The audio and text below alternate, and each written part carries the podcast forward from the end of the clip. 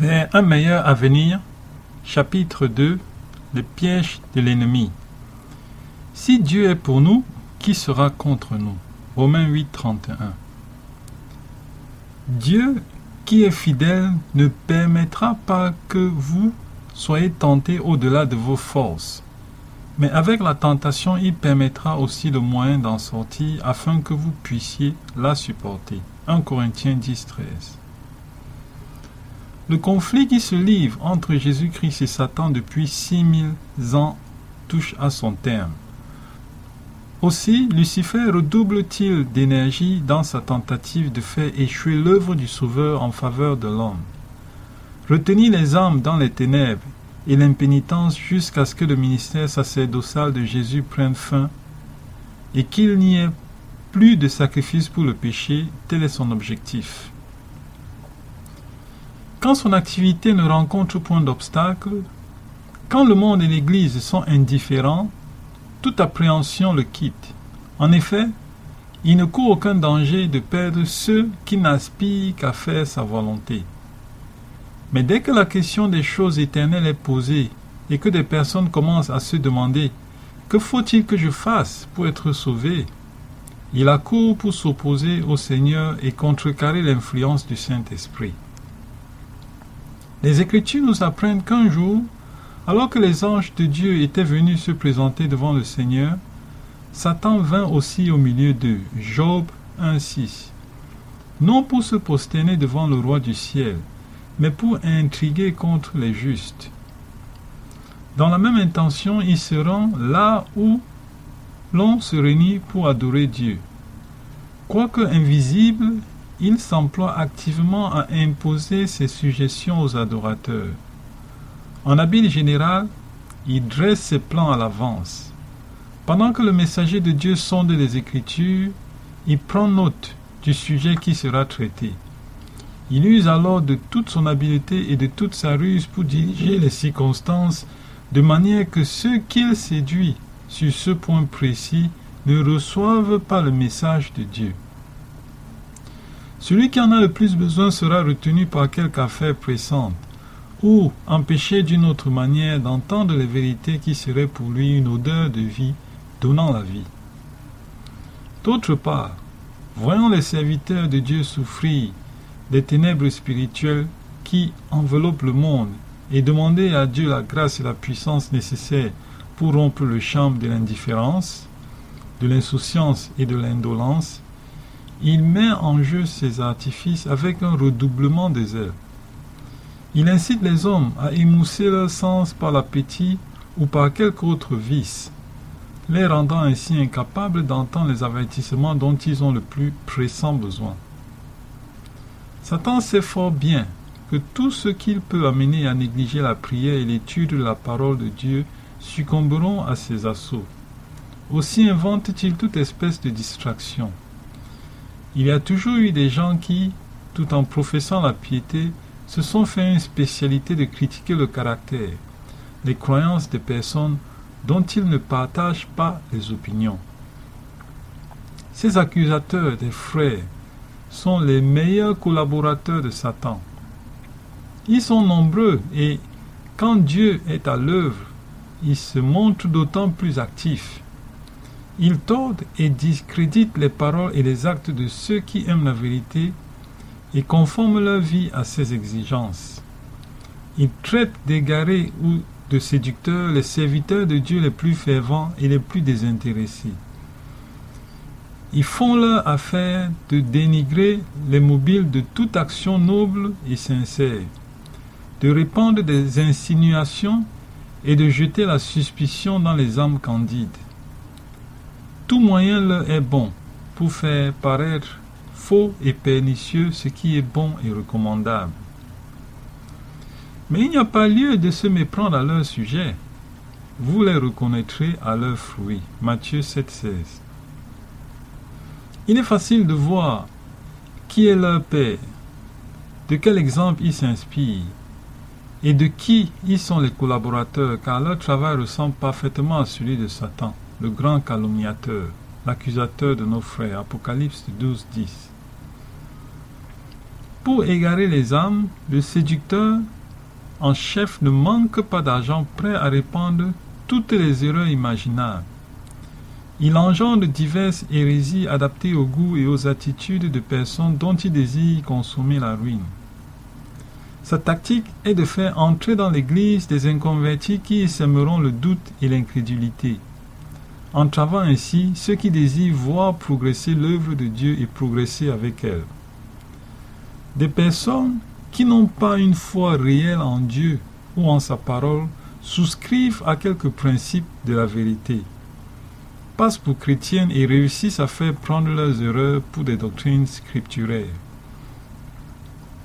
L'idée selon laquelle ce que l'on croit a peu d'importance constitue l'une des plus dangereuses séductions de Satan. Il sait que la vérité sanctifie celui qui la reçoit avec amour. C'est pourquoi il s'efforce constamment de la remplacer par de fausses théories, par des fables, par une autre évangile. Dès l'origine, les serviteurs de Dieu ont dû lutter contre les faux docteurs qui étaient non seulement des hommes vicieux, mais des propagateurs d'idées fausses et dangereuses. Élie, Jérémie, Paul se dressaient avec une fermeté inflexible contre les docteurs qui détournait les hommes de la parole de Dieu. Le libéralisme, qui n'attache aucune importance à la pure doctrine, ne trouvait pas grâce aux yeux de ces saints champions de la vérité. La Bible dans la cible. Les interprétations vagues et fantaisistes des Écritures, les nombreuses théories contradictoires qui ont cours dans le monde chrétien et jettent la confusion dans les esprits, sont l'œuvre de notre grand adversaire. La discorde et les divisions qui séparent les églises chrétiennes sont dues en grande partie à la coutume de tordre les Écritures pour y trouver des arguments destinés à étayer quelques théories favorites.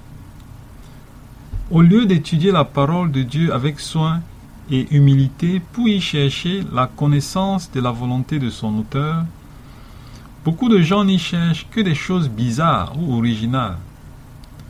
Pour soutenir des doctrines erronées ou des pratiques non chrétiennes, ils prennent des passages d'écriture détachés de leur contexte en se bornant parfois à en citer un demi-verset, alors que la suite du texte donnerait une toute autre idée. Imitant la ruse du serpent, ils se retranchent derrière des déclarations décousues qui semblent confirmer leurs prétentions charnelles. Plusieurs tordent ainsi volontairement la parole de Dieu. D'autres, qui sont doués d'une vive imagination, s'emparent des figures et des images de la Bible et les interprètent à leur fantaisie sans se mettre en peine du fait que l'écriture est son propre interprète, quitte à donner leur rêverie pour les enseignements de la parole de Dieu. Quiconque entreprend l'étude des Écritures sans humilité d'esprit et sans disposition à se laisser instruire détournera de leur vrai sens les passages les plus simples et les plus clairs, aussi bien que les plus difficiles. Les docteurs de Rome, choisissant les textes de la Bible qui répondaient le mieux à leur but, les interprètent à leur gré, puis les présentent à leurs ouailles, tout en leur interdisant d'étudier les saints livres pour eux-mêmes. Il faut livrer au peuple la Bible tout entière, telle que Dieu l'a donnée il serait préférable de le laisser sans instruction religieuse que de lui donner un enseignement falsifié. Les Écritures sacrées sont destinées à être le guide de quiconque désire connaître la volonté de son Créateur. C'est Dieu qui a donné à l'homme la parole certaine des prophètes. Les anges Jésus-Christ en personne sont venus sur la terre pour faire connaître à Daniel et à Jean les choses qui doivent arriver bientôt. Les questions importantes qui concernent notre salut n'ont pas été laissées dans le vague, ni enveloppées de mystères. Elles n'ont pas été révélées de façon à intriguer et à, égarer celui qui cherche réellement la vérité.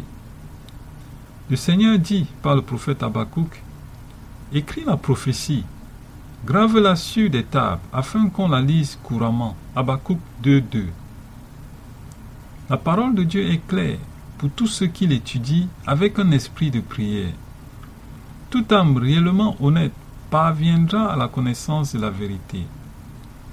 La lumière est sémée pour le juste. Psaume 97, 11. Aucune Église ne peut avancer dans la sainteté tant que ses membres ne recherchent pas la vérité comme on cherche un trésor caché.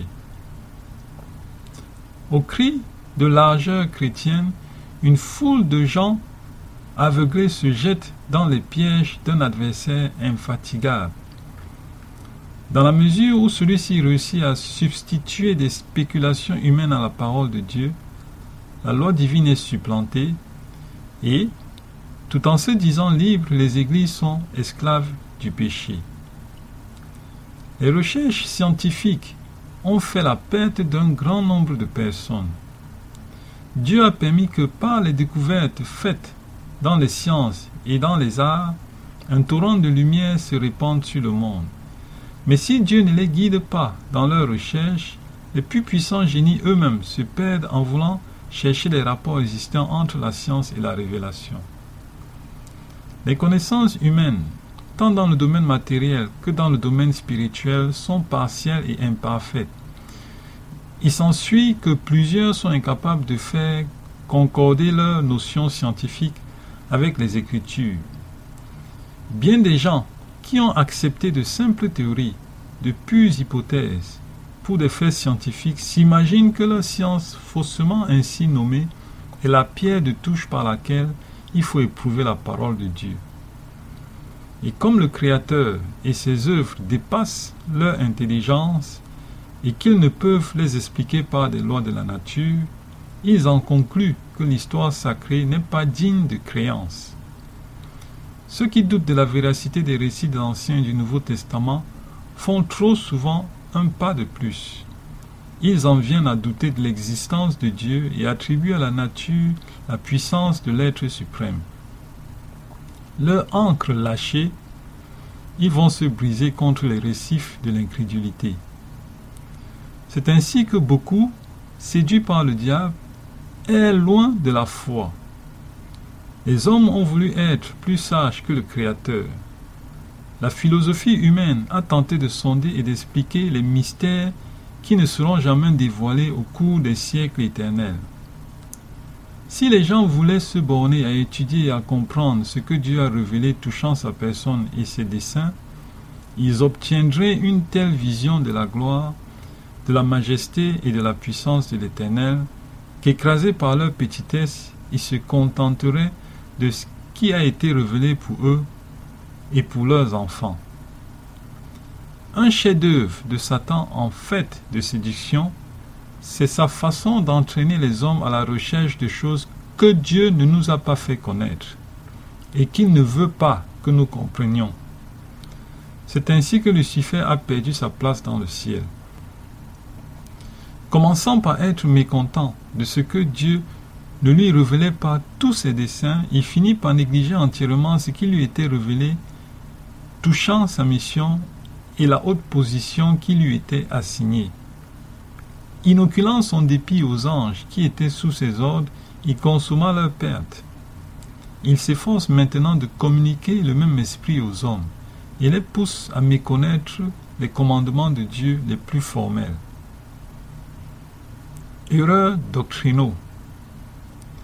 Ceux qui ne sont pas disposés à recevoir les vérités claires et précises de la parole de Dieu sont constamment à la recherche de fables agréables capables de calmer leur conscience. Moins ces doctrines sont spirituelles, moins elles, exigent de renoncement et d'humilité. Plus grande est leur vogue auprès des gens qui répétissent leurs facultés intellectuelles pour satisfaire leurs désirs charnels. Trop sages à leurs propres yeux pour sonder les Écritures avec humilité et prière afin d'obtenir les lumières d'en haut, elles n'ont rien pour les protéger contre l'erreur. Et Satan est prêt à satisfaire leurs aspirations en leur offrant ces sophismes au lieu de la vérité. C'est ainsi que la papauté a réussi à dominer les esprits. Et les protestants, en rejetant la vérité parce qu'elle renferme une croix, suivent la même route. Quiconque abandonne la parole de Dieu pour assurer ses aises et éviter de faire autrement que tout le monde, finira par tomber dans les aberrations damnables qu'il prendra pour la vraie doctrine. Ceux qui rejettent sciemment la vérité accepteront fatalement les hérésies les plus saugrenues. Tel qui repousse une duperie avec horreur en accueillera une autre avec empressement. Parlant de certaines personnes qui n'ont pas ouvert leur cœur à l'amour de la vérité qui les aurait sauvés, l'apôtre Paul dit Aussi Dieu envoie une puissance d'égarement pour qu'elles croient au mensonge, afin que tous ceux qui n'ont pas cru à la vérité, mais qui ont pris plaisir à l'injustice, soient condamnés. 2 Thessaloniciens 2, 11. En présence d'un tel avertissement, il convient que nous prenions garde aux doctrines que nous recevons. Au nombre des instruments les plus dangereux du grand séducteur, il faut classer les enseignements trompeurs et les prodiges mensongers du spiritisme. Déguisé en ange de lumière, il tend ses filets là où l'on s'y attend le moins. Si on voulait étudier le livre de Dieu avec de ferventes prières, on ne serait pas dans l'ignorance en matière de fausses doctrines. Mais dès qu'on rejette la vérité, on devient un terrain fertile pour les aberrations. Une autre erreur dangereuse, c'est celle qui nie la divinité de Jésus-Christ, aussi bien que son existence antérieure à son incarnation. Bien qu'elle contredise les enseignements les plus positifs du Sauveur touchant ses relations avec le Père, nature divine et sa préexistence cette théorie est acceptée par beaucoup de personnes qui professent croire aux Écritures. On ne peut la soutenir qu'en tordant les Écritures de la façon la plus manifeste. Non seulement cette doctrine ravale la conception que l'on se fait de l'œuvre de la rédemption, mais elle sape par la base la foi en la Bible comme révélation divine. Ce dernier trait la rend d'autant plus dangereuse qu'elle devient plus difficile à réfuter. Il est en effet inutile de discuter touchant la divinité du Sauveur avec des gens qui rejettent les témoignages de la Bible. Quelque puissants que soient vos arguments, ils ne produiront pas d'impression sur eux. L'homme animal ne reçoit pas les choses de l'Esprit de Dieu, car elles sont une folie pour lui, et il ne peut les connaître parce que c'est spirituellement qu'on en juge. 1 Corinthiens 2.14 aucun de ceux qui retiennent cette erreur ne peut avoir une juste conception du caractère ou de la mission du Christ, ni du grand plan de Dieu pour la rédemption de l'homme. Une autre erreur subtile et nuisible qui se répand rapidement, c'est celle d'après laquelle Satan ne sera pas un être personnel. Les Écritures ne faisant usage de ce nom que pour symboliser les mauvaises pensées et les mauvais désirs de l'homme. L'enseignement si répandu dans le monde chrétien, selon lequel la seconde venue du Seigneur aurait lieu à la mort de chacun, est un piège destiné à faire perdre de vue la venue sur les nuées du ciel. Depuis des années, Satan s'affirme à répéter Voici, il est dans les chambres. Matthieu 24, 23 à 26. Et nombre d'âmes se sont prises perdues à ce traquenard. La sagesse selon le monde prétend aussi que la prière n'est pas utile. Des hommes de science enseignent qu'il ne saurait y avoir des ossements à nos prières, vu que cela serait une violation des lois de la nature. Un miracle, et que le miracle n'existe pas. L'univers, disent-ils, est gouverné par des lois immuables, et Dieu lui-même ne fait rien qui leur soit contraire. Ils affirment ainsi que Dieu est lié par ses propres lois comme si l'action des lois divines était incompatible avec la liberté de Dieu. Un tel enseignement est en contradiction avec celui des Écritures. Est-ce que Jésus et ses apôtres n'ont pas opéré des miracles? Le même Sauveur compatissant n'est-il pas encore vivant aujourd'hui et tout aussi prêt à exaucer les prières de la foi que lorsqu'il marchait sur la terre, visible aux yeux des mortels? Le monde naturel coopère avec le monde surnaturel. Il entre dans le plan de Dieu de nous accorder en retour de la prière de la foi ce que nous n'obtiendrons pas si nous ne le demandions pas. Les fausses doctrines et les idées fantaisistes qui s'introduisent dans les églises de la chrétienté sont légion. Il est impossible d'évaluer les conséquences néfastes qu'entraîne le déplacement d'un seul jalon posé par la parole de Dieu. Peu nombreux sont ceux qui, se hasardant à le faire, s'en tiennent à ne rejeter qu'un seul point de la vérité. Le plus grand nombre continue à écarter, l'un après l'autre, tous les principes de la vérité et finit par tomber dans l'incrédulité. Mépris de la parole de Dieu. Maintes âmes qui auraient pu être croyantes ont été poussées dans les rangs du scepticisme par les erreurs de la théologie populaire, incapables d'accepter les doctrines qui outragent leur notion de la justice, de la miséricorde et de la bienveillance, doctrines qu'on leur donne comme scripturaires. Elles se refusent à recevoir la Bible comme parole de Dieu. Or, c'est exactement là ce que veut Satan. Il ne désire rien tant que d'ébranler la confiance en Dieu et en sa parole. Chef de la grande armée de ceux qui doutent, il travaille avec une énergie sauvage à attirer les âmes dans ses rangs. Aujourd'hui, le doute est à la mode. Bien des gens nourrissent une certaine défiance à l'égard de la parole de Dieu dont ils s'éloignent parce que, comme son auteur, elle dévoile et condamne le péché. Ceux qui ne sont pas disposés à lui obéir font tous leurs efforts pour en détruire l'autorité. S'ils la lisent, ils entendent ses enseignements prêchés du haut de la chair. C'est en vue de critiquer soit la Bible, soit le sermon. Nombreux sont ceux qui deviennent incrédules simplement pour justifier la négligence de leur devoir. D'autres adoptent le scepticisme soit par orgueil, soit par indolence, trop soucieux de leurs aises pour oser se distinguer par l'accomplissement d'une action louable exigeant les efforts et du renoncement. Ils cherchent à se faire une réputation de haute sagesse en critiquant le Saint Livre. Il y a dans la Bible bien des choses que l'intelligence humaine non éclairée par la sagesse divine ne peut comprendre et qui donnent lieu à la critique. Beaucoup de personnes semblent croire que c'est une vertu de se ranger du côté du scepticisme et de l'incrédulité. Sous une apparence de candeur, ces personnes sont en réalité victimes de leur orgueil et du sentiment de leur supériorité. Plusieurs trouvent aussi leur plaisir à chercher dans les Écritures matière à embarrasser les esprits. Ils critiquent par simple amour de la discussion, ne voyant pas qu'ils se jettent ainsi dans le filet de l'oiseleur. Puis, ayant ouvertement exprimé les sentiments d'incrédulité, ils se sentent en quelque sorte obligés de maintenir leur position. C'est ainsi qu'ils s'unissent aux impies et finissent par se fermer les portes du paradis. Un fondement suffisant pour la foi. Dieu a donné aux hommes une base ferme pour asseoir leur foi. Il a placé dans les Écritures des preuves suffisantes de leur divine origine. Les grandes vérités relatives à notre rédemption y sont clairement exposées. Avec l'aide du Saint-Esprit, qui est promis à tous ceux qui le demandent sincèrement, chacun peut comprendre ces vérités.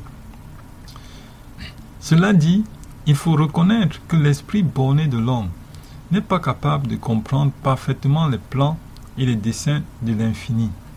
Jamais on ne sondera les profondeurs de Dieu. Que nul ne tente de soulever d'une main présomptueuse le voile derrière lequel il dissimule sa majesté. Ô profondeur de la richesse, de la sagesse et de la science de Dieu, s'écrit l'apôtre, que ses jugements sont insondables et ses voies incompréhensibles. Romains 11, 33. Ce qu'on peut comprendre des voies de Dieu et de ses mobiles envers nous, c'est une miséricorde et un amour infini unis à sa toute-puissance. Notre Père céleste ordonne toutes choses avec sagesse et justice. Aussi nous convient-il de ne témoigner ni mécontentement ni méfiance, mais de nous incliner avec une soumission respectueuse. Il nous révélera de ses desseins tout ce qu'il pourra concourir à notre bien. Pour le reste, ayons confiance en sa main puissante et en son amour. Quoique Dieu ait donné des preuves suffisantes pour soutenir notre foi, il n'enlèvera jamais toutes les raisons de ne pas croire. Ceux qui cherchent des échappatoires en trouveront, et ceux qui refusent d'accepter la parole de Dieu et de lui obéir jusqu'à ce que toutes leurs objections soient levées et qu'aient disparu tous les prétextes de douter ne parviendront jamais à la lumière. La méfiance envers Dieu est le fruit du cœur naturel qui a de l'inimitié pour, pour Dieu. La foi, en revanche, est un fruit de l'esprit qui ne prospère que là où l'esprit est apprécié. Nul ne peut devenir fort en la foi sans un effort persévérant. De même, l'incrédulité se fortifie par la culture. Celui qui, au lieu de méditer les preuves que Dieu lui a données pour fortifier sa foi, se permet de contester et d'égorter, s'enfoncera de plus en plus dans le doute. Or, ceux qui doutent des promesses de Dieu et se défient des assurances de sa grâce le déshonorent. Leur influence éloigne les âmes de Jésus au lieu de les attirer à lui. Arbres stériles, leur vaste ramure intercepte les rayons solaires et fait péricliter et périr les plantes sous leur ombre glaciale. L'œuvre de ces douteurs sera un témoignage permanent contre eux. Les semences de doute et de scepticisme qu'ils ont jetées produiront infailliblement leur moisson. Ceux qui désirent honnêtement s'affranchir du doute n'ont qu'une chose à faire. Au lieu de contester et de raisonner au sujet de ce qu'ils ne comprennent pas, qu'ils mettent à profit la lumière qui brille déjà sur leur sentier. Celle-ci ira en augmentant.